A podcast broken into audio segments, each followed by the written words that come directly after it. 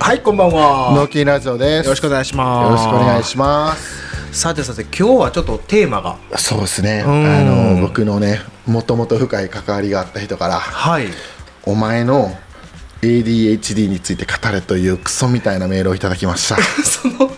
関わり深い人からのトークテーマの出し方なんかえぐり取ってないいやまあまあ何インスそれインスタでつながってるだけでね前にもらってないけどねはいはいはいはでいまあまあこれね、うんあのー ADHD ってもう今結構聞くやろまあ聞くけど、うん今回そのそれを喋ろうかなって思ってくれたようななんかきっかけとかってあったんいやあの多分ね周りにもこういう人いると思うし、あはいはい割とうん ADHD っていうのはまあちょっと後で定義みたいなの喋るけど、うんはいはい人生ハードモードだぜっていうなあみんなが当たり前にできることができへんことっていうのが結構自分でもあって、はい例えば書類あ期日を守るってまずできへんねんはあはいはいはい書類をいつまで提出とか、はいそれが悪気がある、まあ、あの甘え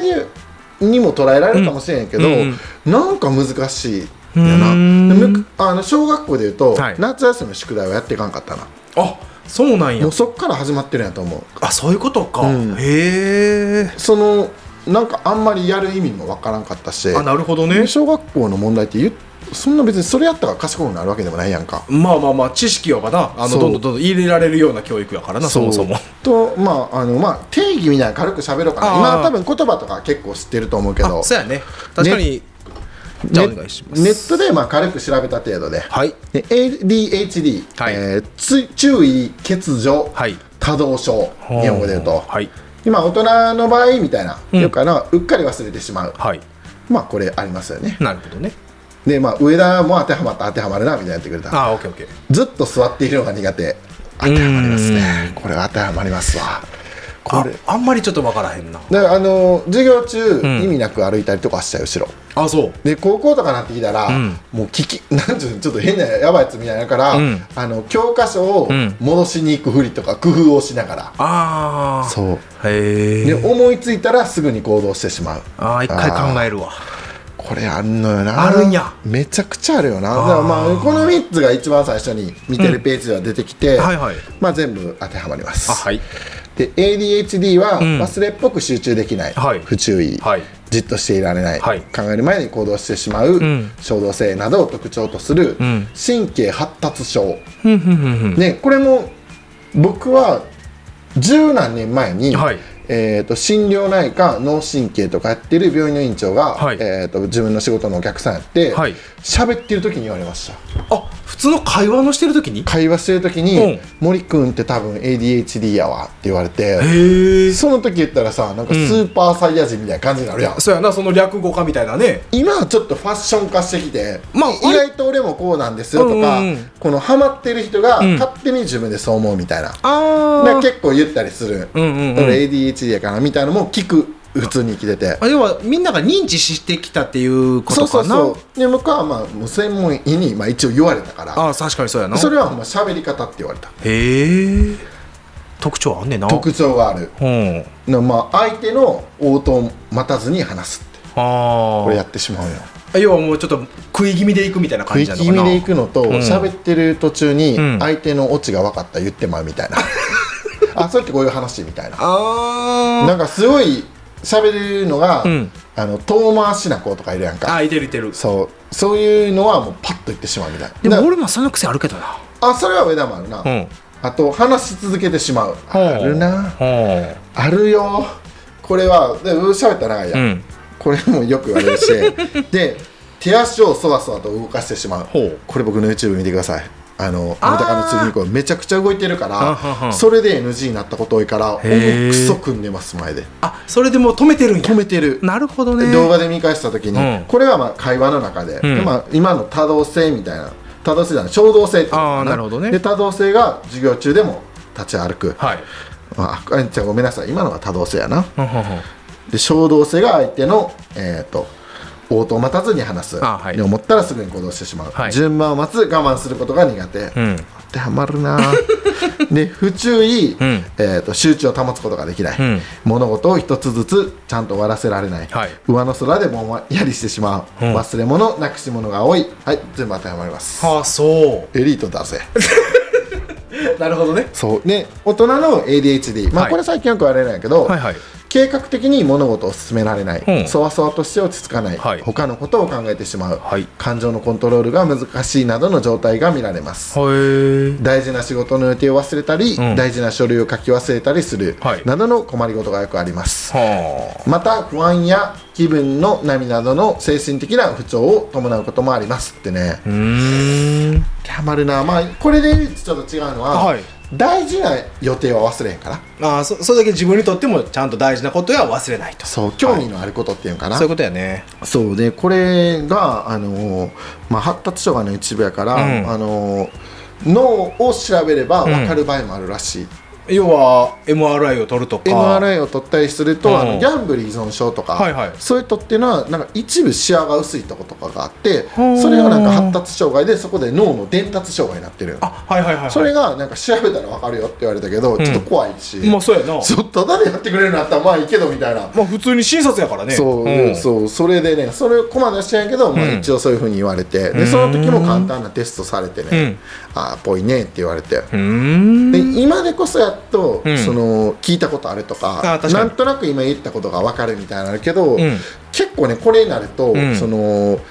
普通に生活するのは難しいとこがあって。あーまあ普通に生活ってな今もうなんかその多様性とかっていう言葉いっぱいあるからでさその逃げ口が増えたからうん今の方が全然行きやすいんやけど、うんやっぱ小中高っていうのはあまさあ、そりゃなもう当時は聞なかれたレールやんか、はいはいはいだからこの日にこれしてとかで、はいね、僕がそのサラリーマン3年やった時に、はい2年目に一番襲われたしょあのな不安っていうのが、うん去年と同じことをやるんだっていうことに、んものすごい恐怖を覚えてるはあ1年の動きを初めて把握した、まあ、学生の時はそうやけど、うんうんその大人になってる学生時代からん20歳から23ぐらいまでって毎年違うことをしてきて。あはいはい学生やってとか、うんね工場行ってとかオーストラリア行ってとかしてて、派遣行ってとか、んで就職して1年目があったの2年目が、もうん恐怖がすごかったへ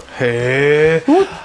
がそうなんやあんまり他の人いない感覚じゃないかなまあまあ恐怖っていう意味で言うたらもうそれはもうみんな社会人になってからの1年目2年目とかって割と恐怖になるんちゃうかなと思うけけどど同じことをする不安はなかったやろそれはなかったなむしろゆとりの方じゃないあそうやね覚えたからっていうのはあるなそうんそうそうそうでこれであの何を言いたいかというと、んよく最近言われる AT フィールドについて僕のあそうやねそうあの青年部の子とかあのはい中村君とかよく言ってるやんか、言ってる平君とかも言ってたから青年部の言って時た言っでこの、まあ、これも多少あると思うんやけど、うんちっちゃい時から自分の考えっていうのは、うん常にマイノリティ側にあったことが多くてああ他のコートの意見が違う違うことが多くて、うんそれをあのこの民主主義の多数決の中では、はい数の暴力に負けて当選のよ。ああそうかもでそこであの自分の意見を言うこと自体が、うん自分の労力を無駄に使ってしまうという方になってあ結果そういうところに行くと、ん自分を消すのが自分を守る方法っていうねあー防御方法だったわけやと思うそれは最近思ったあーだからこその心の壁やなそう そうなんよでこれを、まあ、圧倒的に論破できるような実力とかあればいいかもしれんけど、ん割とそういう組織って保守的やんか、まあもちろんそうやわなで自分の意見は保守的ではないから常うんに。ああそうかマイノリティ言うてるからなそうだからなんかそういう風になってしまってあはあの捉え見る方にしたら興味がないとか存在感がないとかになるんじゃないかなみたいな、だかうーんら自分の快適空間を作るには、うんその自分のなんていうかな意見が通りやすいような集団を作ってああ自分がなそうまさに脳筋野球部のような中央集権制あそう確かに間違いないとかあ、まあ、トップダウンでいけるやんか、はいはいはいとかあとやっぱ一人のことが好きなよなあーだから釣りとかも一人やしなハ実マ際るんはやなと思う。うんうんでもいろいろ細かいとこあんのよ。はいはい例えば、迎えに来られるのは嫌な。へえうんそうなんや、んえどういう待ち合わせの仕方が一番迎えに行く方がいい。あ逆に自分出がたな時から自分のペースで行けるやんあか。確かになで迎えに来られるんやったうら、んその来られる15分ぐらい前からすごい不安で、うんもう15分前には用意できてんのよな。あそうなんどっちかっていうと慣れていたら変わるかもしれんけど、うんでも迎えに行くわって言われるのはめっちゃ嫌。あ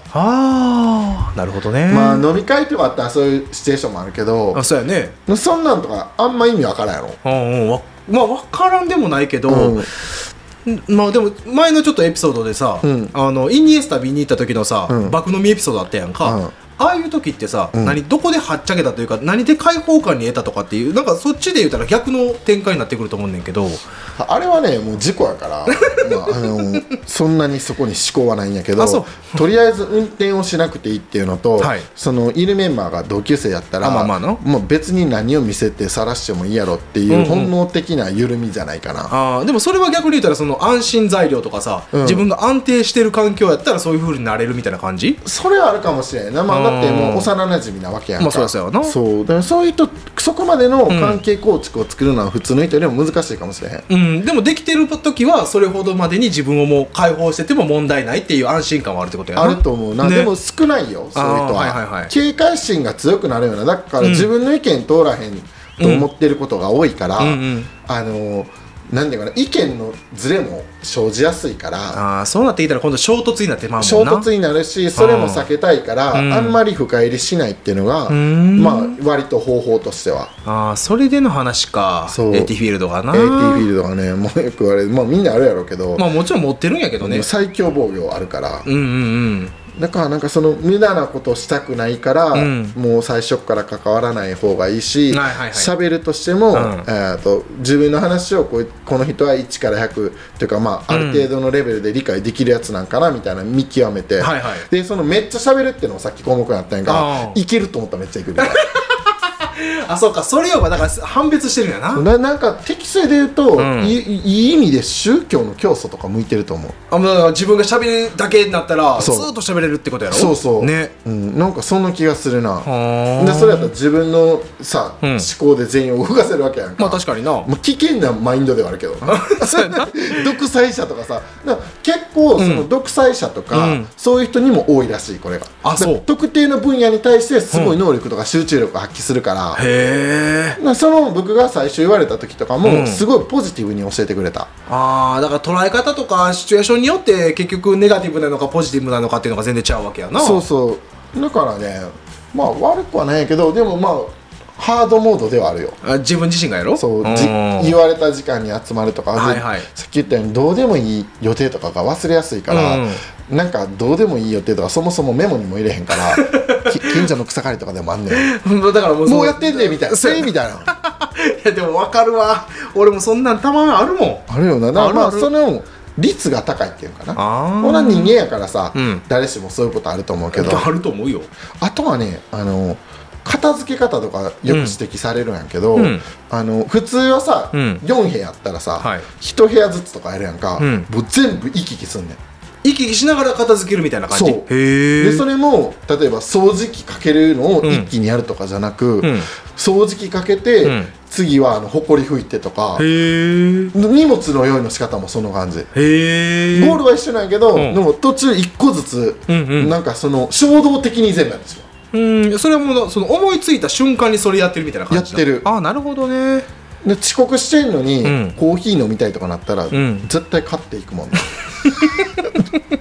なるほどね、まあ、そういう場合はあのどうやってミキヤとこの時間を帳尻合わせていくかっていうのを、んまあ相手方にも、あの考えるヒントになるなそうなんですよあーもう別にね病気とは思ってないけど、んうんなんかねこれをこの言葉でまあこういうの書いてるとさ、はいはい自分が当て込みやすいからそう思い込んでしまうとこもあると思うけど、んまあ割と確率で言ったら高いなまあでもその専門分野においてさ、えーきちっとこういうことをしてる人はそういう人ですみたいなことが、まあ、医学的なところでもまあある程度成立してるわけやろ、うんうんまあ、だからそれが分かることによってのまあ安心感なのか不安なのかっていうのはどっちが出てくるわけうんまあ、今やったら、うんそのほんまじゃない人も言ってんなみたいな思う時があっておうあとはその同じようなやつが分かるああもうじゃあもう同じ匂いなんや匂いというかうんほそして合わない決して合わない その人とはあーでもその人の特化した能力は分かるあーあここマジ凄まじいなみたいなとか、うん頭の回転早いなとかうんやっぱり自分が喋ろうとしてることさっき言われたりとかす るから そのレベルでそうそう あそうじゃあ一応は自分で組み立ててんねんけどさ、うん全部をそいつは処理してから答えを喋ってくるわけやんか、うんうんうんまあ、自分も多分そうしてるんやと思う自然と、うんだから相手にとってはストレスかもしれへんじゃあミキアの会話の中で、うん結果論言うて後で過程とかプロセス話すっていう方が楽なの楽やなああそっちなんやうね、んあの周りくどいやつは聞いてるのも嫌あだから結局そういう話し方やんうんだからもう結果言った後結果で終わったら結果で終わってええしそうそうで家庭なんか家庭から入るやつマジめんどくさいなみたいな感じやろあめっちゃ思うああ全部家庭言ったろかみたい な思思ってしまうはいはいはいはいだから家庭一個二個聞いたら結論はって思ってしまう、ああなるほどねうんで結構ねそれで、ううんん合うだからまあたくあんとか逆やんめっちゃ喋るの遅いしさ、うんゆっくりやし、うんだけどまあ聞いてくれるからいいんかなみたいなとあかなるほどねそう幼馴染やし、んうんうん波長が緩すぎるから あのなんていうかラ上田の螺旋で言うとさ、はいはいはいはいあと直線と螺旋で言うとちょうど合うみたいなあそうやねタコアンが螺旋で回っててさ自分が直線でさ僕が螺旋やん僕あーが螺旋はいはいで遠回りしながらやってタコアンの直線と同じスピードで会話が成り立っていくみたい なじゃあお要所要所噛み合うやんほんまやなそうそんなんやと思うなるほどあそれは面白い発想やなそうあとはね、その僕は言いたいのはそうの、んハードモードで言うと、あはい僕左利きやったからおうなんかね、左利きって野球とか左利きやねんな、はいはいじゃあその左利きあるあるなんやけど、はい指導者に教えてもらえないっていうのがあるのもう指導者が右利き手だった場合やなそうほぼ右利きやん指導者うんうでキャッチボールとかしてたら、はい同じように入った子とかは「うんあちょっとお前のグローブ貸してみ」とか言って、はいこう隣で教えてもらってんねんな、はいでブーのとこ来たら「うん左か」って言われるままずこれも絶対左利きあるあるあ運動とかっていうやつはいはいで左かって言われるやんか、うんでその後ちょっとグローブ貸してみとか言って、んその左利きのグローブをコーチとかがつけて、はい受けて左でなんとなく投げる、はいしっくりこんやんコーチ、はそのまんまグローブ返されるみたいなじゃあ結局教えてもらえてないやん指導はないなないよ だから相手の動きを自分の中で左右逆さに変換してはいはい覚えていくしかないんよな、あであそういうことねそう普通はさこうひその人の後ろに見て動きを覚えるやん、ああはい同じことやから確かにグローブの動きとかそうじゃなかった、うんそうやねあれを向かい合った状態で頭に変換せなあかんから、はあそのスタートからすごい工夫されるし、んそのん世の中にあるハサミとかさ、ん全て右利き用につけられてるやんか間違いないなんなら釣りのリールの、んえー、とスピニングリールっていう回転も、はい右利きのやつが指に引っ掛けやすいようになってるからなー左利きはぐるっと一周振りに回して、うん指を持たないとかからへんねんあそこら辺ちょっと詳しく分からへんけどまあちょっと一周多いんやなそうあーだだからそのなんていうか左利きに優しい世界ってないんよなないな10%ぐらいじゃだったんじゃないかなあその右利きでは左左左利きのの比率5%か10%やったと思うなでもまあそんなもんねチームにレギュラーで1人おるかおらんかじゃないうん野そうや球ねとかでいうとでまあポジションもなんか限られるっていう限られてるから、うんまあ、その辺で野球はその辺でムカついたんもある なしょうがセカンドをずっとやりたくてああなるほどねセカンドってなんか少年はそこまで頭使わんからやけどさ、うん高校ぐらいまでいったら一番頭のいいやつのポジションとか言うやんそうやしかなり器用なねなあ選手っていうイメージあるわそう常にプレーに関与する率が高いやん確かに確かにセンターラインやしねそうそう、だんからそういうのもあってやりたいけど結局外野かファーストかピッチャーみたいなのやんか、はいはいはものすごいそこで抑制されるやんかう、ーんストレスになるかもねなんか優しくないよなまあまあまあ確かにまあそれはあくまでもその回り方とかさ、うんうんそういうので投げ方とか投げるポジションとか、そういうので全部ねある程度合理的な部分は考えられてるんやろうけどそうう、んで多分字と食べるのだけが直されたおじいちゃんにあそう幼い時に、ああねまあだからまあそれはなんとなく今左で字書いてるとか食べてる人とか見たら、はいなんかいやゆるい家で育ったかのが逆に思ってしまうあ自分が強制されたっていうのもあるからなで左と右で食べに行ったらぶつかるからなこの肘があそれはあるだから右と右の方が全然しっくりくるし、ん字も左で書いたことはないから、ん書いてたんやろうけど、そこの記憶はないから字の書けるレベルじゃない年の時やったと思うから、はいはいはいだから右で書いてるんやけど、うん左やったらさそもそも字って右肩上がりやからむっちゃ書きにくいねんな書きにくいやろなそうだからそうもあるからね左左利きは天才っていう言葉じゃなく努力の結果というかあー小さい時から工夫してた結果、うん器用になるで逆に言うとその、うん動きのコピーが得意になってくるんだよなもう観察力がそもそも高いかあらな高くなるでないと覚えれやんし、んほんまに少年野球の時左のスイングとかも教えてもらったことないからなあーだから自分で、えー右のスイングを自分の頭の中で反転させてそう左に変えたっちゅう話やそもんうなそれを言葉で教えてくれるような優秀な指導者とか当時はおらんからなまあいまだにって言うたらおかしいけどさ、んなかなかそこまでロジック持ってるっていう人も少ないわあ少ないや今やったらさ、んあのー動画で自分を見返すことできるやんかそれもあるなそれで修正はできると思うけど当時そんなのもちろんないしさないなどっちかっていうともう大体もう右投げか右打ちにもう強制されてたかもしれへんしそうなそうだからね、うんその辺がねやっぱハードモードでしたよそれも、なるほどね左利きと ADHD はいや結構だからそういった部分ではこう見えない苦労をたくさんしてるって感じやなそうまあ自称やけどなあそうとまああそう世間に対する不満はあるよな そうやな優しくない世界が生きにくでいきたやないかみたいな 確かにそれあるかもねそう期日とかはなんで守れんのみたいなニュアンスなんやけど、うなんででしょうねって感じ自 分でも特に意識してる部分ちゃうからそうなだから払い忘れとかめっちゃあんねあまあ、あの電気とかやったらさ、うんあの繰り越して払えるから全然いいんやけどさ、はいはいそういうのめっちゃ苦手よなああ悪気はないってことだけは理解していただきたいあまあまあまあな、んだからその都度ちゃんとあの丁寧に説明して、んで本人にも意識してもらうってことが大事ってことかななんかなもうほんまそういうの結構あるからねーんまあこれからもハードモードではあるとは思うけどでもまあほんま中にはおる同じような人がはいはいはいまあそれはおるやろなきっとな、だから上田もこれから気苦労が絶えないかもしれへんなあらかじめ言ったけど何あの結果論から俺も話して、うんでなおかつあいのやミ上キ田はでもなんていうかなうもともとそのなんていうかな言語言語能力かとかが高いから、うんそういうとこのストレスはないよなあー上田もそれに近い喋り方するやんか、まあある程度はねでまあそれってあの本とか結構そういうことも多いやんかあそうそうそうもうあのなんかしかもさ結果論から言えとかさ、うんあのビジネス書とかでもいっぱいあるからあそうそう、まあ、そ結れを論から言いますとっていうのがよく楽そうこうそいううふそううに喋れっていうのがあるけど、うんそれをなんか本能的にやってあーあとその人の話聞いてないっていうのも僕うんうんめっちゃあるんだけど、うんそれはもうそもそも興味を持ってないんやな でそれが興味がないから、んけど必要な会話やから聞いとこみたいな多分一般人の人の認識と思うけど、いはいうん興味ない時点で全く入ってこんだよな、はあそうなんやねそうだから全く覚えてないその一切メモリーに入らないやつやつと言ったら失礼やけど、いやわかるよわかるよ井戸とかと全く覚えてないないや俺もだからあのふんふんって言いながらやけど相手と焦点持てないから なそういうのは全然自分もあるからねあとはね名前を覚えれないああでも俺も結構苦手名前がめちゃくちゃ苦手で、んあのー似た名前の人とかうんうがん5人のグループとかにおったら、まず覚えられへんくて、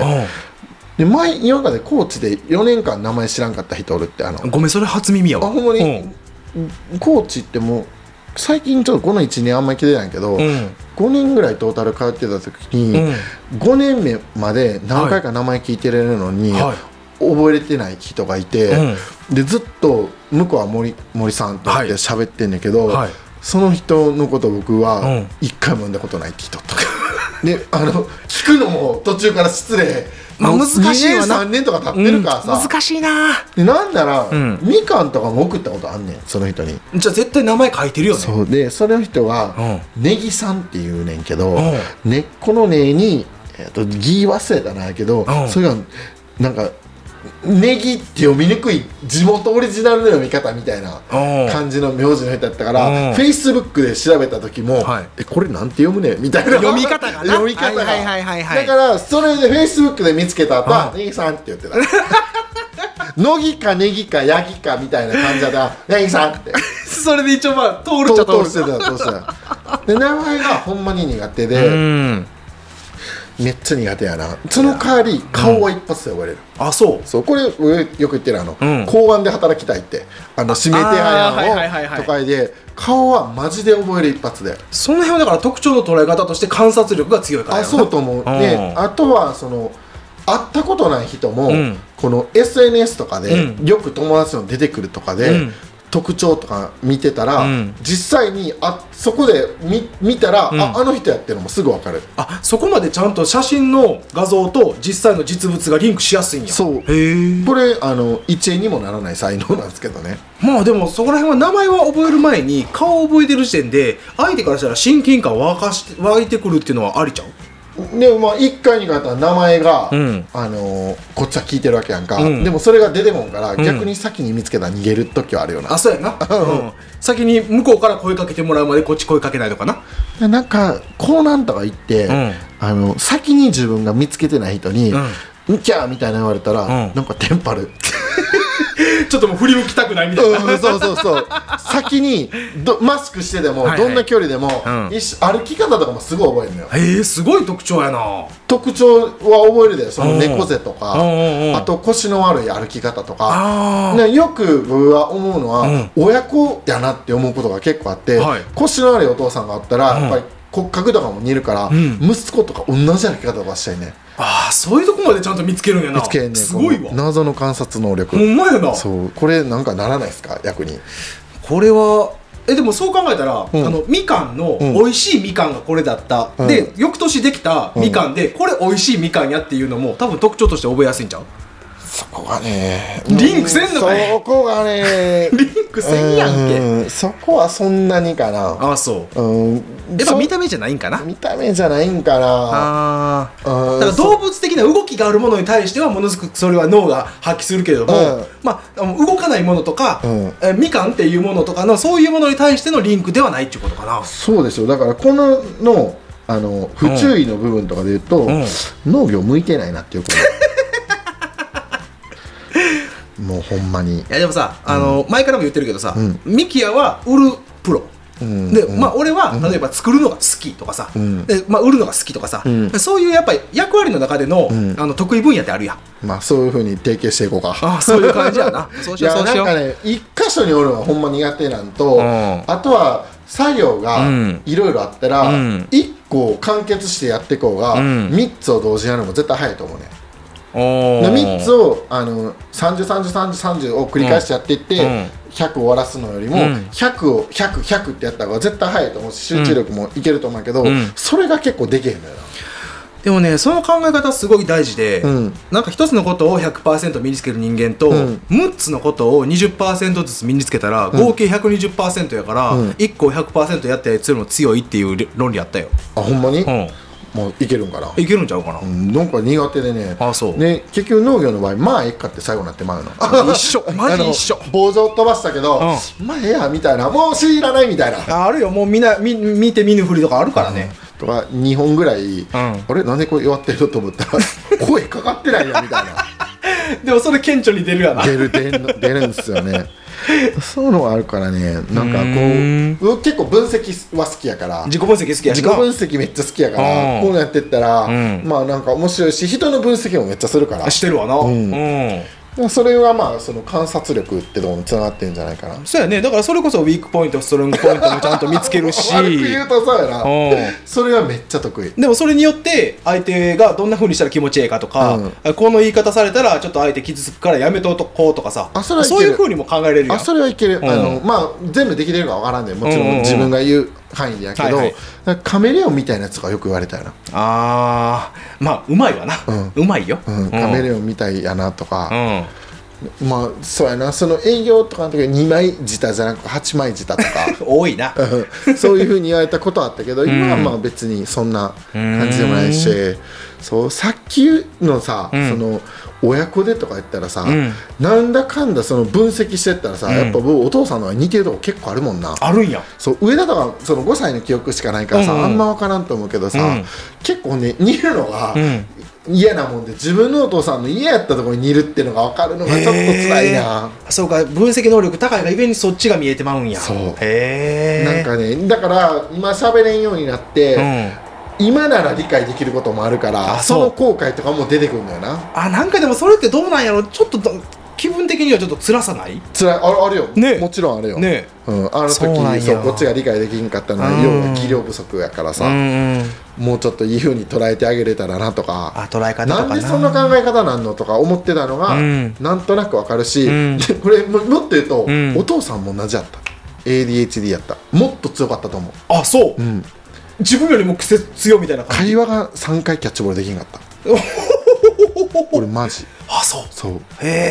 ねえよく口癖ではい「そらそうと」って言うねんけど、うん話がうんもうなんかマリオで1面から6面ぐらい飛ぶみたいな、飛びすぎやなそうとかあの主語ないとかはでお父さんは、うんその多分自分のあうん活躍できるとこを見つけれんかったかもしれんなあ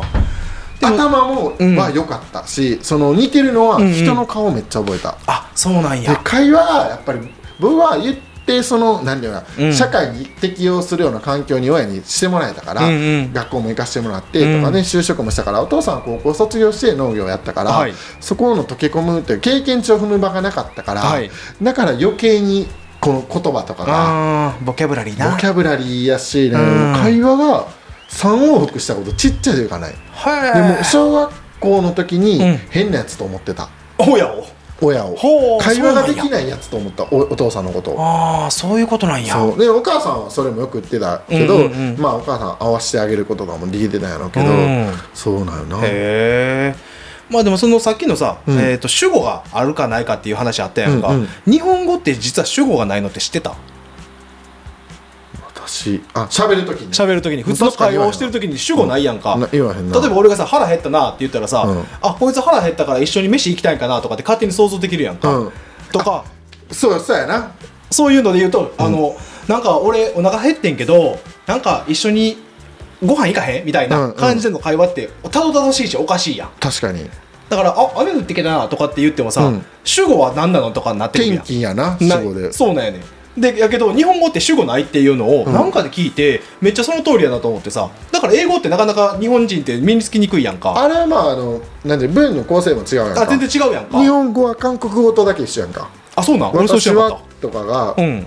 えー私がが韓国語やったら、うんえっ、とチョヌーンかチョヌーンなんやが私ほでう私かな、ほうチョヌーンで何々、ん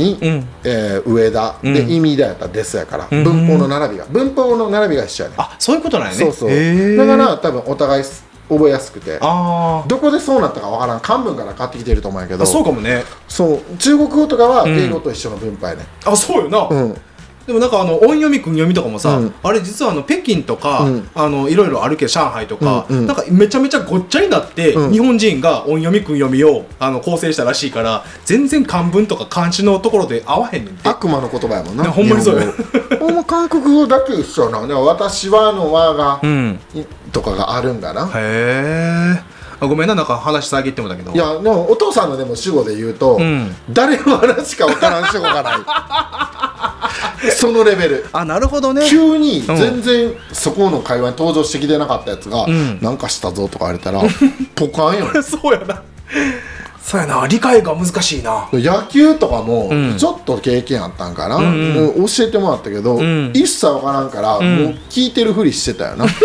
道具さえ買ってくれたらいいやと思ってて。なるほどねまあ、小学校しかお父さんも言ってないからそあはいはのい教えれる方の義理はないけどさやっぱ子供のことやったらあまあねそうそうそうかもなでもに似てしまうんだよねだからなんか僕とかは、んその今とかたまにはい上田のお父さんを想像して、うどんな人やったのとか思って考える時あるであそうそうまあもちろんそのに似てる部分見た目はちょっと違ったなあそう前に写見たか真見らさねせてもらあったそうそうそう全然見た目が違うくて、うんであと考え方とかは全然性格が違う、あそうなもうのそれもおかんから聞いててあーそうなんやうもうあのこれってあのよく言われる血液型で性格がどうやこうや言うやんか、うんうんうんでもそれはあの親は A 型やってん父親は、はいはいで俺 B 型やねんああそういうと上田 B なんかおうと思ってたなほんまにうん俺めっちゃ B やね俺もめっちゃ B やね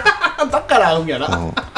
めちでゃもくちゃ B もさ合わん B と合う B めっちゃあああるやるんだなからでそういうのやでで B がさ、うん一番合わへんのってさ、ん AB じゃないおっしゃる通りで これやばいよなこれでもえ AB の人おった親父うわーそうそうやしんあと職場にも合わんやつおってんえこいつ AB やなみたいなうん AB のうん全員をディスるわけじゃないよん AB の僕が捉えてる特徴としては、ん自分に対しては B なの、うんうんうん悪い AB の特徴な、はい自分に対してだから自分のことはなんか自己中で、んなんか結構ゆるゆるなんやけど、ん人に対して A が出てしまうから、んでお前自分にき優しくて人にきつないみたいな のがめっちゃ思ってしまってーで A やったら、んあ自分にも厳しいし、しっかりしてるから、こっち行ってくるの当然と思って、はいで O っていうのは結構バランスを取ってくれるやん確かにその社交性も高くてみたいな、うんうんうんだからそのどの血液型でもうまくいけるし、あんまりこっちにも束縛してこん感じやんか、で B はなんかお互いもなんか向いてる方向も違うから、たまに「どうも」ってなってまたいるグーテガーってなって 「どうも」って会うからそんなストレス感じるんだよな、はいはいでも AB はめっちゃ感じて、なんか今までなんかほんま嫌やったな合わんなみたいな人は、はいやっぱ AB 率が高いなあそうアウェービーは一人だけやな、今まで仲いい子でしみんなの血液型知ってるわけじゃないからさあそうやねそうやねああそうなんやねまあ俺も AB にとってはまあほんとによく似たことあって、うんたまにこの大学生の時の一番の親友が AB だったんよほうほうほうほんで B の時はめっちゃ調子合うんやんのかほんではいはいはいあの俺が横向いてまだそいつの顔見たら急に A みたいな挙動出てくるやんはいはいはいはかいその瞬間にえみたいなさっ感きじで言ってたのと違うってなるそうやろそうそうその瞬間が出て、それがね結構しんどいっていうのはあったあれよな、うんなんかほんま気分やとか言そううやんかそうそうそうでもほんまにそのような言葉やなっていうのはようわかるわかるよな、んなんかほんま合わへんなと思って ね女の子は、んえとか年上の男の人やったら僕、うん A 型の人が相性いいかなあーあでもわかるかも女の人は A かな、うんでまああの B の女の子とかと付き合ったら、なかなかよ出来花はあーわかる ななあわかるあーそれはありますそううんなんか衝突になってしまうねんなってしまうな、でうん衝突してたのにほとぼりが冷めると、うん何で衝突してたか一切思い出せへんそうやねしかもそれお互いやん感情で言ってるからな、うんだから B 型は5人に1人やなあー確かそん日なんやな本人の割合 A 型が AB が10人に1人か、はいで A 型が4割 O 型が3割とかかな、であーして10みたいなそんな感じだったなうんうんで O 型の人ってなんか器用で羨ましいというかなんか社交性高いよな、とかね俺もう一個大型で思うのが、うんこれ別に、えー、と個人的なあれやけど、はいはい白黒はっきりさせる人やなとか思うあそうなんうや、んその考え方なかったあほんまに、うん、俺の今まで出会った大型っていうのはそんな感覚あったから竹を割ったようなそうそうほん感覚まにそんな感じへえうんもうすることはするせえへんことはせえへんみたいなうほんーまんそんな感じの印象があって B 型って優柔不断やんフめっちゃめちゃ言うてるなふわふわやもんふわふわァッファやん、うすやる気のある時とうんない時と波が激しすぎて触りにくいみたい なさマイペースやしみたいな、まあそうやな、うんまあ、別に血液型判断してるわけじゃないけど、まあ傾向はな出るわな、うんまあ出るんちゃう、うんそれが何のためにあるんか知らんけど、うほんんうんまに B 型そうやなど同い年ぐらいで、うん A 型であんま仲いい子とかおらんけど匠 A やったんちゃうかなあそうなん、うんえでもそう考えても全然そんな気せんかったあもううんど忘れたな A やったのたくあん O や見た感じのまんまあーでもほわりしてるなユージとか B ちゃうあ B っぽいななちょ今度聞いてみるわ多分 B と思うで浜田も B やもん浜田 B やな、うんだからなんかあの干渉せんけどさ、うんたまに合うような感じだろそうそうだから今日は夕方も、うんたまにああの久しぶりに会って、うん話するんやけどお互い心地がええみたいな、うん俺は心地よさを感じてて そういうのあるわなそうやな、んその相性とかもあるしな、うんまあまあ B 型日本人少ないもんな、ままあそうかもね、あ、自己中ではあるよな自己中やと言われる、うんそれは思います自分でも思い上まなす自己中と思うんけどないやだからこういうね後付けでん手に入れたスキルみたいなもんよ、あそうそれはな、うんあの社会に適応するためになそうそうそうほんまに自分の生存場所をちゃんと確保するためにやったみたいな感じえみゆきはおうあじゃあみんちゃんあそうそうそうでもそれはその行っていいですかみたいなこの間のさ旅行のくだりで、うんうんいいよみたいなそれっぽいなあそうそうそうそう行きたい俺はみたいな、うんだからそれについだてっ同調もしてくれて、うん寛容にに受け入れてくれてっていうところもそうかもしれない、ああそうなんうやな、ん AB 型の女の人はね、うん退治したことないかな俺ある あそうなんうん割としんどかったあそうなんうんえ付き合ったことあるのないああそうい違ううのあの先輩が、うん大学の先輩が AB 型の女の人で、うんその人があの優しくしてくれる瞬間もあれば、うん。すっげえそっけなくな「お前は誰だ?」みたいな感じの態度が出てきた時に、後で周りの人から聞いたら「あの人 AB 型やで」って言われて「そうなんやこんな感じなんや」っていうのを知るみたいなあーでもそんな感じやなうん昨日めっちゃ良かったのよみたいなのがほんるよまあんねんほんまあんねんそれ男女の AB とか関係ないかもしれへんけど自分が感じるのは、その二面性は強いっていう確かにじゃあこの今度からあのラジオ出てもらう人に血液型とか無駄に聞いてて、あ無駄に聞こうか統計取ろうほんまやね予想してく今出てもらった人でああじゃあ西村さん中西さん夫妻で臼井君めっちゃ俺やんでも全で然あと中わから村んな君あこれは全然わからん、う全んくでわ裕から太ん君もそうや、し、うん、ひらくんひらくん A やったんちゃうかなあほんま、うんひらくんの A はなんとなくわかるかもずっとずっと座ってられるもんなまあ確かに、うんあの多動性のめちゃくちゃ対極におるわな確かにタイプ的には超反対やなあそうやなひらくん割とネガティブやし、あネガティブか、うん、結構ネガティブやで動かざること山のことしみたい な山の 不動かいや鬼の不動に変わ俺るのわ不動に変わるよなめっちゃ強いからな確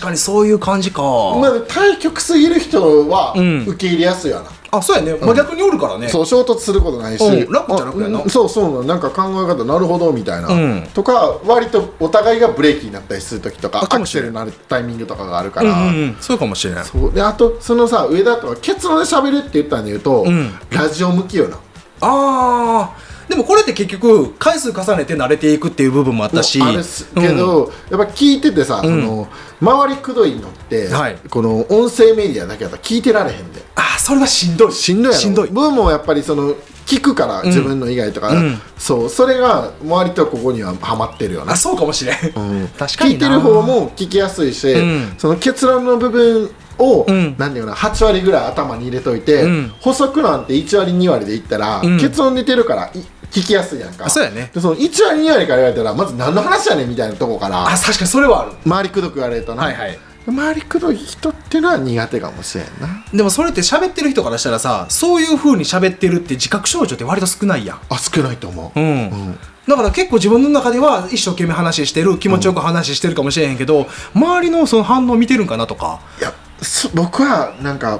大人になったら、んなんか賢く喋ろうとしすぎてるんかなみたいな風にそれで家庭から話し始めるみたいな感じなそうそうそう、うんーあの周りくどく難しい単語を入れたりとか、はいはいはいしてるような気がするだから、んあの慣れてなかったら考えながら喋るから、うん結果も遅くなるし難しい言葉組み合わそうとしちゃうからな、うんだかうんうんらそれってボキャブラリーじゃないんよなと思ってああまあでもそれって喋るセンスとかにもよるし、ちゃんと周りの状況読めるとか見てるとかっていうのも大事かなそうでその喋りのセンスとかで言うと、んあの面白い話聞いたことがあって、はいまあ面白いか分からん面白いとか言ってもうたな、はいはいあの言語を習得する時っていうのは、うんあの自分の国語と,、んえー、と例えば英語習う時に、はい自分の得意分野っていうのが、うんあの限られてて、んあか一緒で、はい人の話を聞く人が、はい聞くのが得意なやつは英語で言うとリスニングが得意。はいはいはいであの綺麗な国語あの文法が得意なやつは、ん英語でも文法がしっかりできてで喋るのが好きなやつは喋るのができるっていうああそれはなんかすごく今言われてそれわかるかも教えら、まあ、今年教えられて、うんそれ聞いてなるほどと思っあて今思ったもう英語なら勉強してる時に、うん全然文法もできへんし、あんまりリスニングできねえねんけどん喋、るの結構得意なよな、うーん得意というかその、うん持ってる能力の割にはめっちゃ喋るなって感じあーぼそれこそボキャブラリー単語の数は少ないけど、うんその会話のセンス的なのが、うんそっちにも生かされるから、うんその語学学校とか行ったら、はいレベルが5段階とかに分けられて、もちろん文法で最初判断されるから、はい一番下やったんや けどやっぱ喋るのはその真ん中ぐらいのやつらで喋れたもんな、ーずっとだから英語で喋れるし、うんうん言ってるのはもう小学生以下の内容なんやけど、うん割とずっと喋れるっていうのはこれは多分才能がああーの言語が変わっても一緒なんやと思う。やし結局今の言ったのは得意なのは喋る方でしたそうってそうそういうところがまあ強みに出てるわけやそねんな上だと思って聞いたらそうと思うあーでも確かに、まあ、あの言葉のボキャブラリー英語で言った時に多分マジ幼稚園児 の、ねが感じかもしれへんけど多分喋れって言われたら適当な単語単語並べても喋り続けるかも、そうであのし文法ができるのに喋れへんやつっていうのは、うんこれ合ってんのかなってめっちゃ気になんねんってあそれでだから自分で不正解不正解作ってんのかそうだから英語で言うとなんか「I went to diving with my friend yesterday」みたいなのがちゃんと合ってないって嫌やからそんなんやったら「ダイビング yesterday グード」みたいなんで通じるやんかほんまやなそうそれそういうことなんやなああだから結局感情の世界にもなってくるわけやそうなパッションやなほんまやなだけどそれはやっぱ賢いがゆえに、うん頭でブレーキが効いてしまうみたいなあーもったいないっちゃもったいないなもったいないやつはもったいないなだからまあ点数とかはいいんやろうけどうんみうんうんたいな、でもそれが日常ってなると、ん外人なんかも英語なんかむちゃくちゃな多分文法とか僕らの国語だってさ、うんうん正しい文法で喋ってるか分からへんからあそれ分からんからないでもそれはもう日本人同士の会話はそれで受け入れられてるから成立してますってだけやもんなそうそうそうう、んリスニングが得意な人の話をよく聞くやつは、うん相手の言ってることを逃してはいけないからそこに集中しようみたいな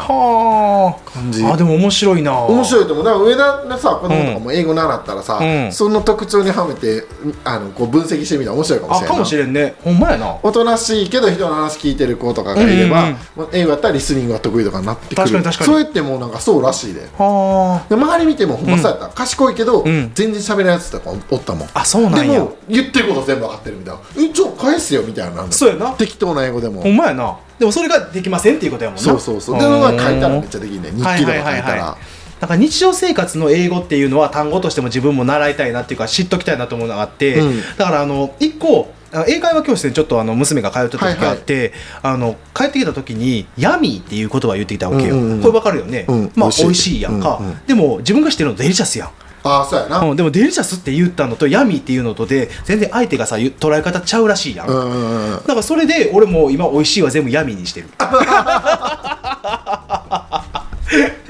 確かにまあまあローカルっぽいというかさそうそうそうだから日常会話で使えるか、あ英単語とかうんは全然取り入れたいなと思うしそれで仮にどっか行った時とかさちゃんとデリシャスデリシャスって言っとったらさ、なんかかしこまりすぎとかなんか捉え方によってなんか違うらしいやんあそうあの全然なうん違うわなあの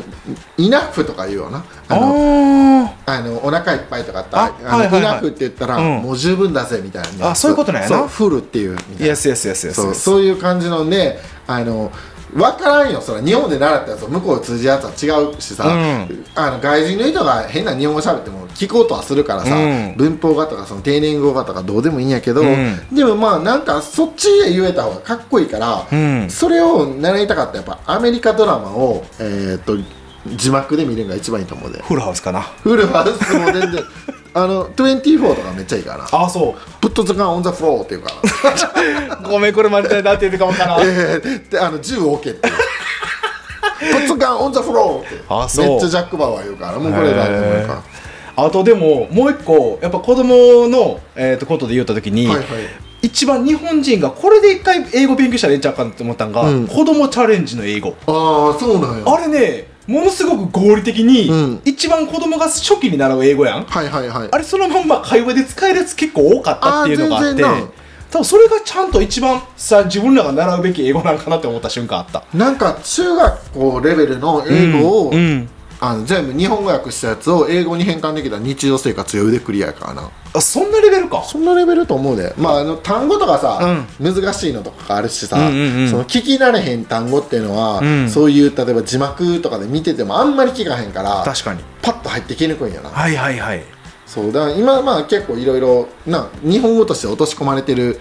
英語日本語みたいなのも多いやんあかー多いビジネス用語とか特に、んだからそれはなんかあまりに知らなすぎたらちょっと恥ずかしいよなあまあそういうのもあるかもねそれはもう本読むしかないよなあそうそうそう知識として入れていかないそとっうていボうキなャブラリーとしてはほんまに本読むしかないなとは思ってるよな、うんそれがななんか勉強にはなるよなそうやななんか自分の中で取り入れたい言葉以外の言葉もさそう絶対本読んだら入っそてれくはるやん絶対それがもう本の一番いいとこだからそれをほんまに思う、ネットやったら、うんその自分が求めたとこに集中一点集中型するから、はいこの不意な知識っていうのは入らんのよな入りにくいなボケあのそこへのふ理解は深まるかもしれんけど、んだから浅く広くの方はなんとなくな、んうんボキャブラリーの数ってもう必要やから、そうやねなんかなんとなくこんなことあったなとか自分の中で経験したなって多分それって読書で手に入れてたりとそかうすること多いからねそうだからまあなたくあんとかたくみと かなゆうとか本読んでるかな読んでほしいな、うんあでもまあ、毎回あの、まあえ3人を保護するわけじゃないけど、はい あの楽しい時間は過ごせた しまあでもミキヤの評価がちょっとねもう上げるのか下げるのかっていうところだけで言った時には、まあ、それは俺がちゃんと相手にあの到達地点を伝えてなかったっていうのもミスやから聞いてたら、うん下げられた方おもろ かったな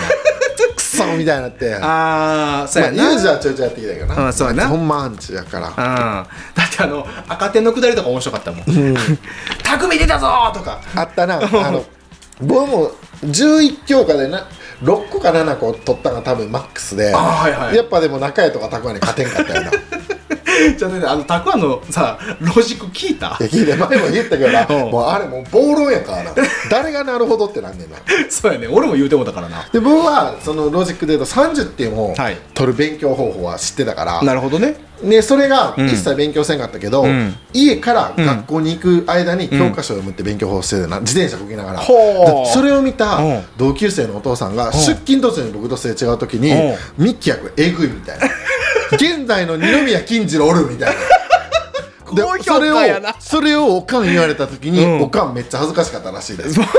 そうやな実態を知ってるからなそうそう点数も知ってるわけやんか もちろんまあ別に隠してもないしさ「んああ欠点やったわ」とか言って、はいはいはいはいもう期待もしてへんからな、はいはいはいはいやけどそれ言われた時にちょっとニヤッとなったよ ななもうこういうさ肘ついてさ、はいはいはいはいハンドルにわかるわでずかっると本読んでいって、うんあこれぐらい覚えたら30点取れるなみたいなはいニュはアいンはスいはいでで30点を取る戦いをしてたからあああれ俺結構すごいなんちゅうんはテスト範囲って決められてるやん、うんでほぼ記憶の世界やんかそうやな学校のテストっていうもそうやのな全体で考えたら俺その時にこれ中学校の時に自分で編み出して、うんそれ以後多分ずっと高校までやっとってんけど、はいはいあの俺多分え1週間のテスト勉強あったら初日から2日目にかけては、うんあのテスト範囲を全部音読するっていうことやっとってんな、その時に近所からクレームとか来たやろ全くないよあほんまにうん、ちゃんと一人で声出して さ自分の耳だけが取り入れたらええんやからええんやけど、うんうんそれで多分7割8割それで OK だったでまあなんかそれ集中力もあるんだよあそうそうそうなここの勉強をやってほんであとあの自分で勝手に穴埋めすんねん、うん問題を出して、うんうんそれで答えれんかったらもう一回音読すんねん、うんそれを多分テスト前日までやったら割と全然余裕だったけどないや多分えテストだったら80点ぐらいやったやろ多分上田とかあったの上田頭いいイメージあったもんなもうあ自分自身もなんかあのこれってさ人参をぶら下げられた話があって、うん親が、えっと平均点以上取るたら、んあのお小遣いとかあ高校ー生まではそういう人参のぶら下げ方法をやられてたから大事やなうんそれで頑張ってた少年野球のヒットであったわあそうそうそうほんまそんな感じほんまそんな感じだから二塁めっちゃ狙ったもんなそうそうそうそうそう二塁打になっ二たら塁とかめっちさゃ狙るから三塁もめっちゃ狙ったそかれそられそれえーでもそれを、んあの勉強方法ってのは、ん賢いやつの勉強方法は賢くないやつは理解できへんわなああじゃああそっか何のために本読むねんとか、何のためにおあなんちゅうん声出して読む読むねんっていうことに対しての答えがたどり着かへんのかそうだかどうらおいうこと姉やちゃんは、うんめっちゃ頭良かったよあそうほんまにちょっと引くぐらいえぐいやん頭良くて、あのまああんま言ったら姉自慢とかちょっと恥ずかしいから嫌や けどトイック満点ですえぐいやんそう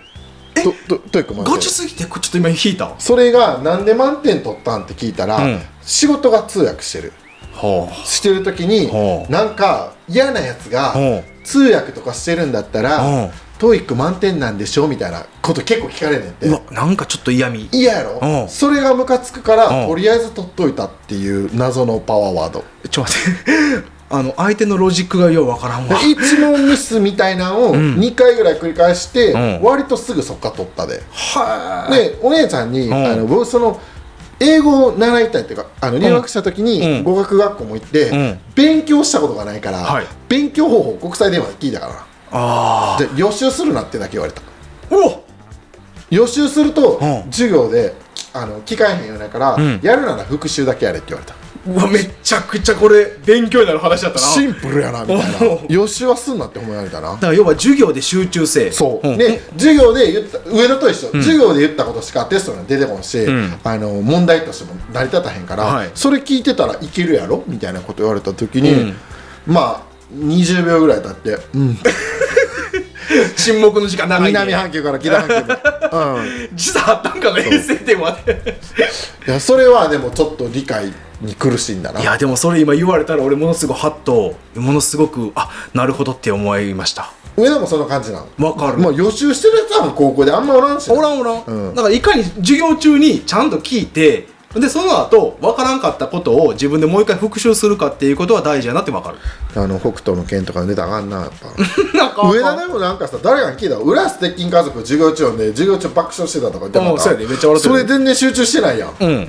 らまあやっぱちょっと集中しようと思った時の能力が高いんやろうな、あそそうかも家帰って一人になってとかさでしかもテスト期間中だけの限定やからこれまあ確かにうんでもそれでもなでもクラスでいったら5番ぐらい入ってたんじゃないその点やったら単価のまあ40人とかいたらああそうやねまあだからクラスの中での10番以内とかはあったと思う絶対入ってるよな、うんすごいなちょっとなんか違う人を見るような目でいやみんな急急に ADHD 出す ね中学校まではさ、ん聞いてなくても取れたやんあ取れた国語としてうん全然余裕だった一般常識としてう解けたやんか、んまあだってあの広く浅いやんそうそうそうなんとなく聞いてても聞いてなくてもいいけど高校からはちょっとそれがもう無理になってくるやんかあちょっと専門性もねそう高くなったからね科目も増えてなあそうそう そ中家がさ一回、ん日本史完璧って言ってた時に、うん完璧って思ったら、まあ、あいつのことやから、はい560点やろうと思ってたうら、ん10点やったからねうほんまにちょっとハードルのさらに上行くのやめろやむしろどんな勉強方法をしてたか気になるよなほんまやなあいつの完璧何だったってとかやろいやもうひどいと思ったそれはしかもさ10点やったらさ4問か5問答えて終了やろうんあと全部埋めたかもしれへんで埋めたことあるなもうもう分からんかった時にもうとりあえず徳川家康ってめっちゃ書いたことあるなどどれかもうもうなんかね分からなすぎたら、んうんうんテストを読むのもきついなってくるの 問題読んだよお前問題がもう「お前はバカです」って書いてるような気がしてくるお前はバカです第二も「お前はバカです」みたいなで高3の時は、なんかあんまカンニングしたイメージなくて、うんうん高2の時はオッティのちょいちょい見てたああまあでも割と中も点数取っとったからなオッティもまあ10番ぐらいにはもっと得意科目とかも確かあってあたあいつだって理数系ややって、うん数学とかはだな科学とかもなオッティは勉強もしてたし、うんうんあの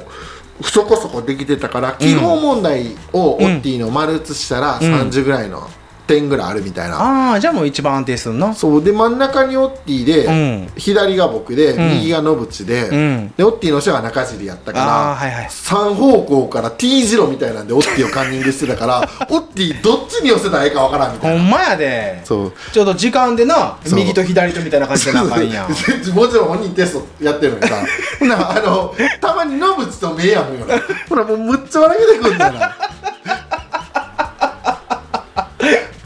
ほんまやなそうだ割と公認の時はそれで欠点オッティのおかげでない部分みたいなああそあとなんかあのノートを写させてもらうううんうんノートを書くという文化も僕はなかったからあほうのコピーをさせてもらってたあなあはいはいではコいピーして終わりみたいな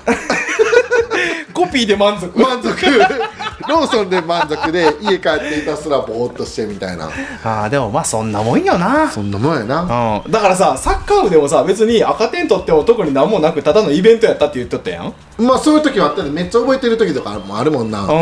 っうぱり11強がとかマックスあったら、ん中江とか8とか取ってたんじゃないかなかなりの確率よなそうやな、んでもその時もう僕6とかあったと思うもんまあでもそこら辺で言でうて多もなん分かたくまが7とか、うん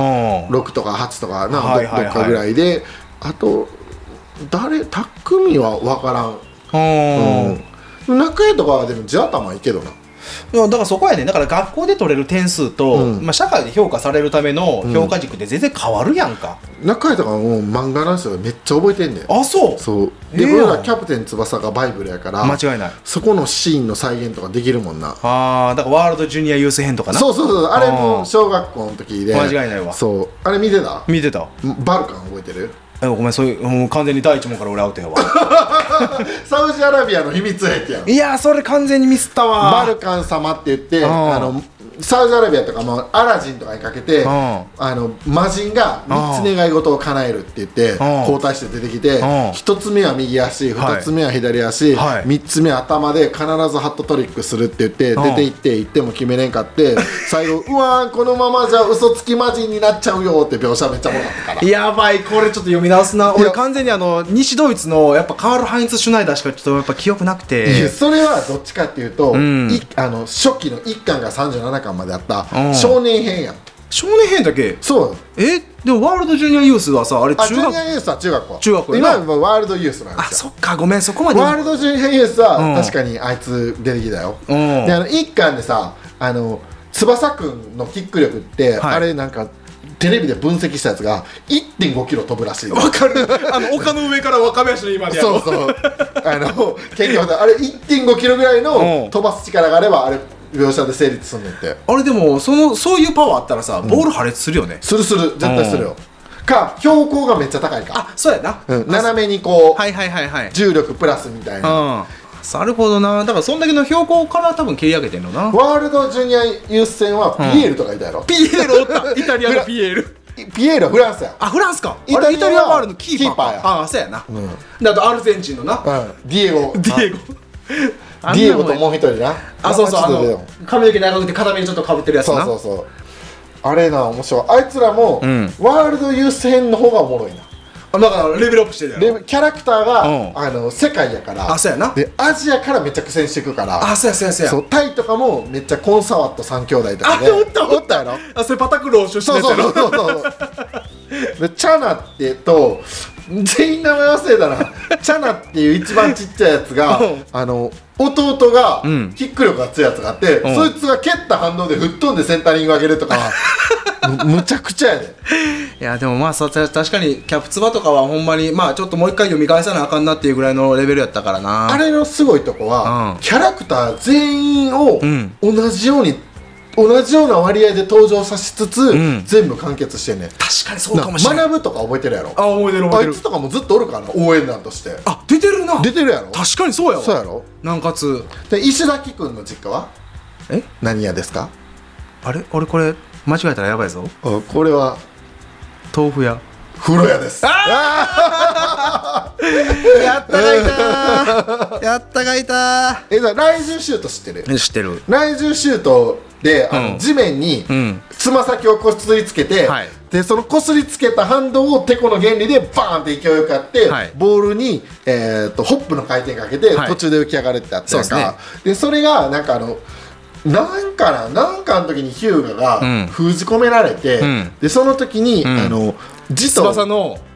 足のスパイクの裏で使ったんじゃんそれもあるし、うんあのじそそれうはん結論なんよ、ああでその前に持統が自殺点して、で持統の発想っていうか、ん俺はこういうのしたらいいっていうのが、ん自分がまずバーンって あ仰向けに飛んでキューガに背中を削ってもらって来週シュートを打たすっていうシーンが、あれの確かね雨の試合だったそううそうそうそうそうよなあれねウルグアイ違ったからああそうや南米のウルグアイかそうで、あの相手に日の量を待ってライバルがあーおあっってたおったおっトたルネードシュートは打てるみたいうんな回転しながらでうんうんうんもそういうのがあってねそれの時に僕そのキャプテン翼ではい慈瞳、が一番好きなの。へえであの一番なんで好きかって言ったら、うんあの翼くんと中学校の時はいに対戦した時に、うん翼くんその時ドライブシュート覚えてないうんか、覚えてたで翼がシュート打った瞬間に、うんボールが浮き上がった時に、ん字と中 学生でポストにもたれながら「ハイランバイ」って言って。いやハイランバイって言った瞬間に清子がシーンで入ったシーンがもうめっちゃ面白くていやこんなん監督ぶち切れるやろみたいな台湾にもほどあるそうそうそうそうそうラフプレイヤーそっつってでジトーがほんま好きすぎてーあの車とか僕5番ライトエース5番やからおうおうあれジトーの背番号やから確かにそうやわサッカーも5番とか結構好んでつけてんねんあそうそうまさかの慈瞳が好きだったジトーおもろすぎるんあのなんとかタイ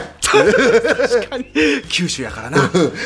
かそのワールド優先でさうおおめえはただのデブだみたいな最初言われてたからそうそう動きの呪いうんそこであのチームがな平成ちょっと変えられてそうそうで落とされたやつらは実はそこから這い上がってきたらそのままレギュラーメンバーとかなっとったもんそうなリアルジャパンセブンっていあうそうそうそう実はワールドユースに出れへんうん1個上の世代なんやけうど、んあの監督がなそうそそこうそうに向けてやるっていうのでああやってたわキャプツバはマジおもろいから面白い、もう一回ちゃんと見直すわ今もう追っかけれてないけど、んなんか神様とか相手に出てきてミカエルとか出てきてスペイン人なんやけど、はあボールをなんかあのセグウェイみたいに乗ってくる からシンドリブルやろ見たやろどどうすんのこれみたいな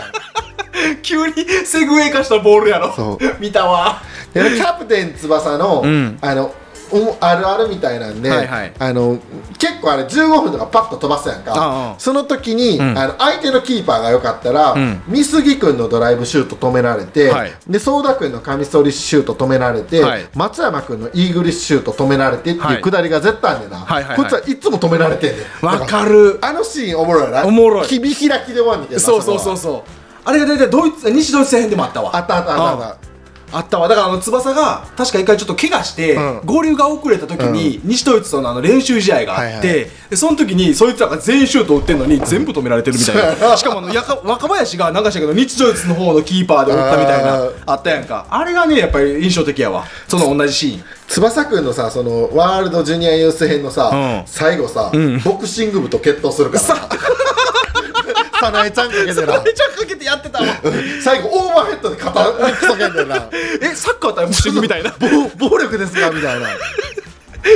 おかしかったやんあそや思い出したわサンターナとかなあサンターナはサイボーグやなサイボーグサンターナでもサイバーの人の心を取り戻すみたいなそ感うじでそうそれがワールド優勢の始まりやあなあそうやなブラジルの、えーとまあ、日本でいう天皇杯の決勝みたいなところで、うんうんうん翼のチームとサンターナのチームが、サンターナがフラメンゴで、うんブラ翼がサンパウロサンパウロそうでそこにペペがいてあペペおったわ左利きの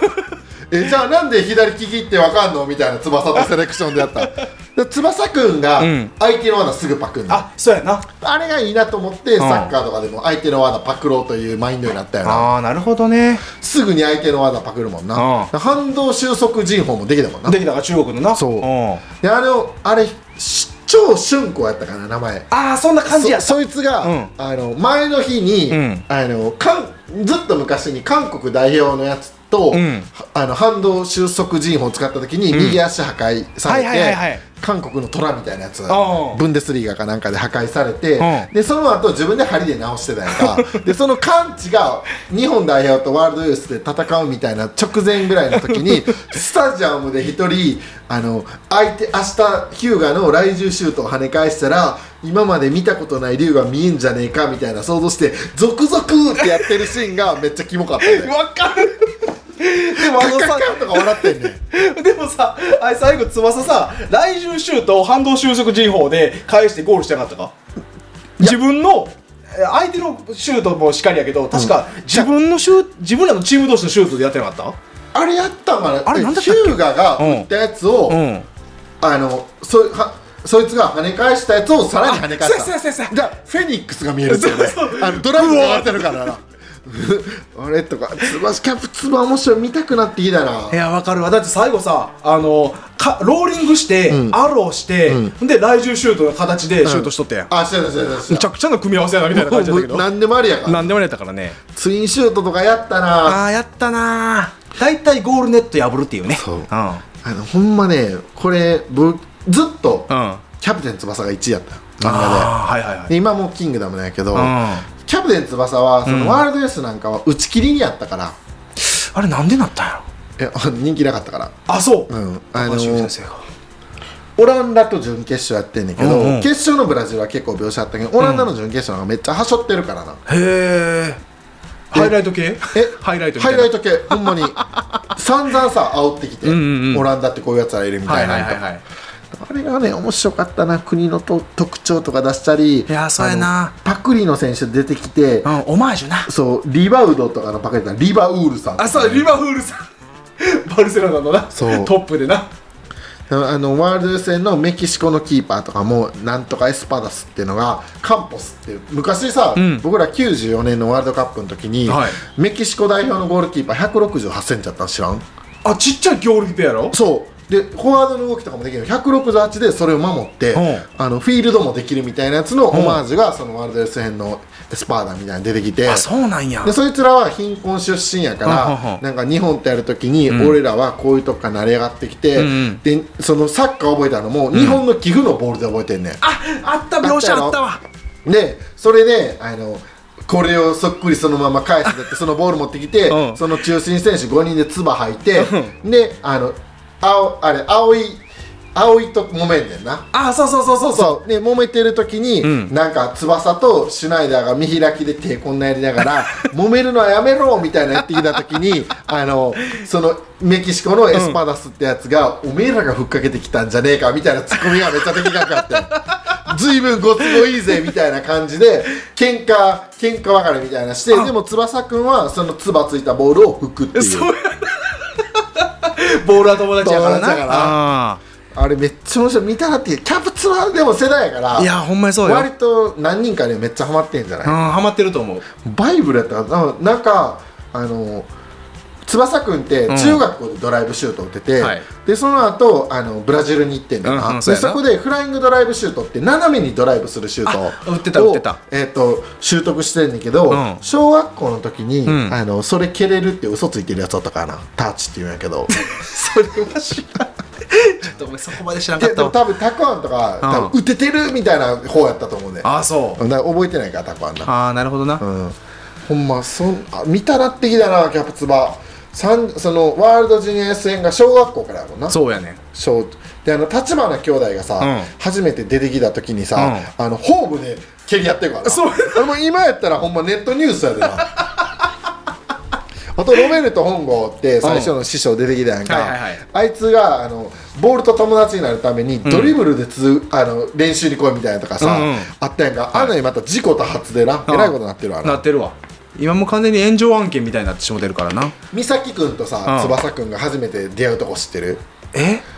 すれ違う時に、んあのあいついいタッチしてるなみたいな多分翼くんがそのドリブルで投稿してる時に、ん美咲くんがお父さんとすれ違うんやけどあのあれやろ引っ越してきたそうそ当うそうそう日やなそうそうそお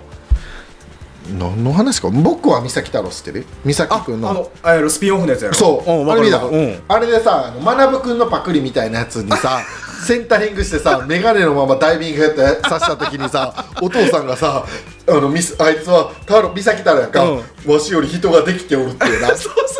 お父さんお前放浪の画家やんけみたいな感じやんかそうね自分の、ね、美咲くん美咲太郎は、んそのお母さん側に引き取られるやつやってんな、はいはいはいほんならもう知らん弟おってんな、うんでそれ見あたそうそうそうそうそれを見た時にお父さんの方を向いて「僕は美咲太郎」 っていうそれがそうやろかるわかるおおみたいな、いや美咲君もここで決断したなっていうそうねそうそうあー小学校の時はほんまそうやね中学校は美咲くん放浪してんだよなあそうや海外をねなあ結構全国放浪してたからね中学校の時がえっ、と世界ちゃうもんフランスもう世界行っってとんったあフランス行ってそうたかよフランスあそうやお父さんがフランスで絵描いとったからなそうで高校で美咲くんは日本の高校で南葛で、うんでもあの東宝やったかなあそうやねヒューガヒューガがねに3連覇されてんね V3 やられてるから、 V3 やられてんねうんあの時にも翼はもうプロ行ってるから、プロ行ってるブラジルでうんそうやねそうあれ面白いな見たくなってきたな翼キャプテン翼店とか中谷と行ったのようあのグランフロントとあはいはいはいとかでやったやつじゃうんあその翼くんが、うん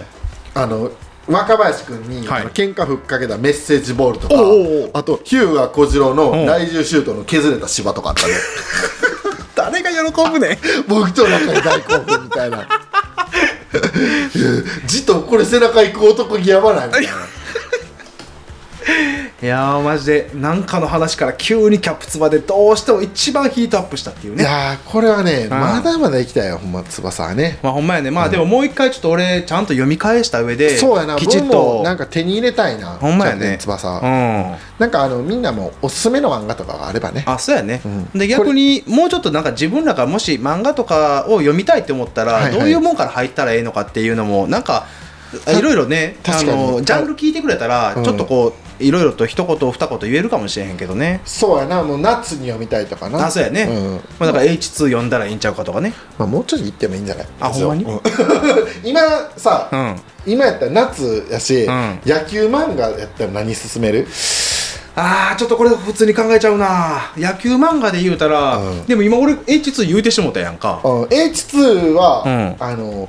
全員は分からんと思うものさ、あそっか、結構ねあの不良の兄弟みたいなのおったやんおったあいつがバントかなんかして、うん顔面に当たって無表情のシーン知らん知ってる俺クソおもろいから いやお前高級当たってるからなちそうょっとしたんやけど H2 はちょっとむずいかなやっぱあの H2 の最後の決勝戦、うんどこの県代表でしたかって話よ全然覚えてないあれ負けたやろ最後まだ決勝戦が始まるバスの室内で終わるんバスの車内でそうなんやで決勝戦はあの国、えー、と何高校やったっけ忘れたわ 合わせた忘れたけど和歌山県代表よねへえこれがもう大もうめっちゃ印象あるからめぜひ和歌山県民の皆さん呼んでくださいこ れ和歌山といえばねはい渡るがピュン読んでましたわかたぴょんか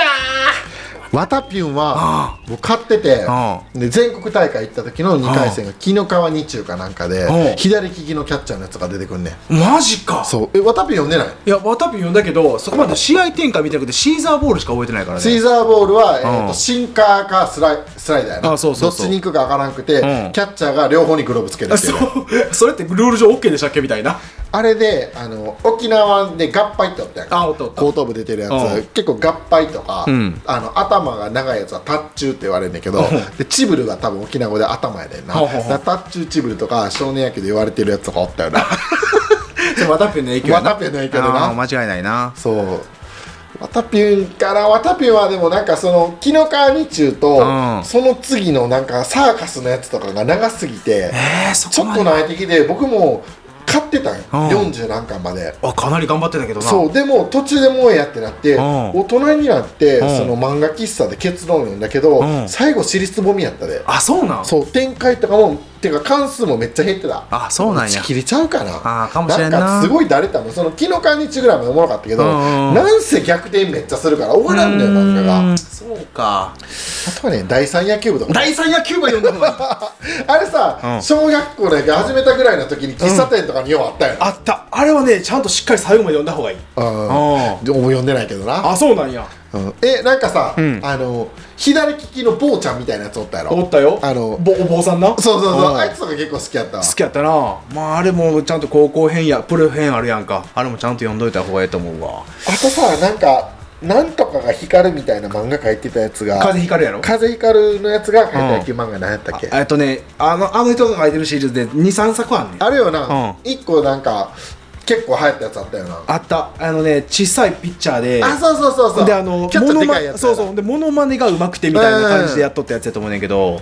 あれもそうやしねあとはね、まあ、メジャーとかもそうやメし、ジャーはもうな、ん一番野球漫画といえばみたいなんじゃなでいもあるし大谷翔平が超えてしまったからあそうやなもう二刀流っていうところがもうメジャーでもなナンバーワン同士やからなんかあのすごい生い立ちやでなそうやねお父さん亡くなって、うんあお母さんが最初からおらんかったよなそうお母さんが亡くなってうんお父さんと一緒におって、ほんでそこであの付き合ったその保育所の先生と結婚してほんでそのままデッドボール食らってでその次の日にはおお父さ父さんがん亡が亡くくなってだからもうあの完全に独り身なんやけどでその後シゲのと、そのほいあの一緒になった、まあ、ママ母やね、はいはいが結婚したから一体誰が父親で誰が母親やねみたいな、ね、そうやなでその後その保育士の人が、うんえー、とお父さんの親友と結婚するやなあそうそうそうそれがシゲのやねそうやなそうやな、そうやねジョンソンにぶつけられるそうジョンソンにわざとやな、うん、でもあのジュニアがさ、んバッターで最後ゴロと勝負してっていうねああいうところもあったやんかあそうやなうん70回ぐらいはいったんじゃんあれ結構長いでなあでもう次あの子供らの野球のやつとかメジャー2みたいな感じで出てるやんかえ上田砂の栄冠知ってるえす砂の栄冠ってのは、うん甲子園をひねくれた視点から書いてるやつそれはちょっと知らんわグラゼニぐらいしか知らんわ砂の栄冠は、んその高校に、うんえー、とめちゃくちゃ応援団のおじいさんみたいな人が、うん1000万渡してくれて、うんその1000万でどう強くなるかみたいな話それはごめん知らん結構面白いでほんまやんじゃんかやんまがであってあそうなんやそう大谷のパクリみたいなやつとかも出てきてね結へー局ベスト4ぐらいで打ち切りになってうんうん「歩きで目です」みたいな漫画あるやんああああれと同じだよ作者があそうなん、うんはなんかねノックの達人が出てきたりとうんうんかあと甲子園の,、うんあの指笛の魔力ってやつで書いたりとか沖縄 のなとかやっぱ甲子園っていうのはやっぱ関西勢にがホームなんやってすぐあー通るからあだから関西勢の相手とか持ったりとかして、ねはいはいはいダルビッシュのパクリみたいなやつが持ったの結構ねそあのね熱血情熱みたいなんじゃなくて、はいはいはいひねくれた目線から、うんその甲子園を書いてるから結構ねああのサブカル的な感じで面白かったなるほどねでも今ので考えたらあのラストイニングとかもそうやなお城ラストイニングっていうのがあのまあなんか高校野球で一生懸命やっててんけど、んなんかああとあることで高校野球が嫌いになって、うんでその後なんか賭博野球みたいな師匠から、うんそう後から出てくんねんけど、う教えてもらってでそこからその母校に帰ってきた時に、野球部を復活させてくれって言った時に大体詐欺師みたいな格好になってんねんけど、うんはいはいはいでそいつがもうなんか戦略的自虐的にその野球部をち強くしていって、うんでも一応甲子園まで行くみたい なあちょっと気になるなちょっと気になるよねプレゼンの試合みたいになってるよなとかまああのほんまにねああ試合試合進行はものすごく普通なんやけど、うんその監督のその戦略とかう、ーんでこの時のちあのキャッチャーのせどうやらの思考はとか心理そう心理心理戦はとかねあなーんかそういうのを描写でいっぱい砂の栄冠もそういうとこああるなねるほどねななんかちょっと深掘ったみたいな、はいはいはいはいで大人が見たら面白いみたいな感じだあなかもしれんそういうのあったなあとは何かあったかな野球漫画あとはねちょっとまあこれもまあそういう系統やけどワンナウツとかねもう全然わからんあほんま、うんこういうのもあってなんかあのすごいストレートなんやけど、うんそうストレートのスピードの投げ分けと回転数をあの自分でコントロールできるやつがおって、ストレートしか投げれへんねんけど、ノーヒットノーランするとか。もうむちゃくちゃやないほんであの球団のオーナーと掛けして、ワンアウトごとに何百万とかでその代わり1点取られたら何百万とかっていうのを球団オーナーと、あの自分でじあの商談して、んそれでなんか最後56億何億な56億円とかなんかそういう何十億円とかっていう単位で、んそいつが買って、んであの最後球団を買い取るみたい なそういうえそれってさ、んコミック買ったんじゃなくもうそれも完全にあの満喫で読み切ったあ満喫で読み切ったよ、うああなるほどな、んじゃあまあ今ので言うとこの夏おすすめしたい野球漫画は何なんやろうなあほんまやな、まあ、今答え出てなかったななんか自分らの知ってる野球漫画が楽しすぎて普通に言ってただけやなメジャーになるんかなまあ平均点でいくとそうやなんなかでもめあのメジャーかなあのなんか女のピッチャー可愛かったよなああメジャーはなメザーで小あ学校の時出てきたーあリトルリーグで出てきたそう女の子卓や球なでムキになってくるやつなあああのトシヤ君と同じチームのなそうそうそうそエうースのやつな今も少年やったらあるもんなあるある全女然の別子にあるのから方が熱い食いからうんな100キロぐらい投げる女の子とかおるもんな全然なんかセンスとかなんかほんまにこの子野球センスだけど全然男よりうまいなっていう女の子いっぱいあるからねあおるおるうんまあそれ思うわなんやろなあとみんなが見たような野球漫画で言ったらそうやななんかもっと王道あったんかななんか抜けてるような気もするんだけどなこれね臼井君とか聞いてたらね、んあれあれってめっちゃおもろらしいであまた言うん思うんやそうあれだ僕あれあれっていうのが、うん僕らが出てこんやつが出てきてる時にこれあーあるがみたいになんねんってあそそういう楽しみ方してもらえれば うそうやねじゃああのあえて答えは出さないってことでえもう何の話かわからんくなったけどほんまやねまあちょっとあの、テーマ自体はコロコロコロコロしちゃってねはい大変申し訳なかったんですけど、まあ大体、えーこんな感じで、えーミキヤがなぜ AT フィールドを支持したのかっていうところからねそうですはい人生ハードモードというということでね、まあまあこんな感じで、はいまああの今回あの楽しんでいただけたでしょうかということで、はい、今回はこのように終わらせたいといただきたいと思います。ご清聴ありがとうございましたありがとうございました。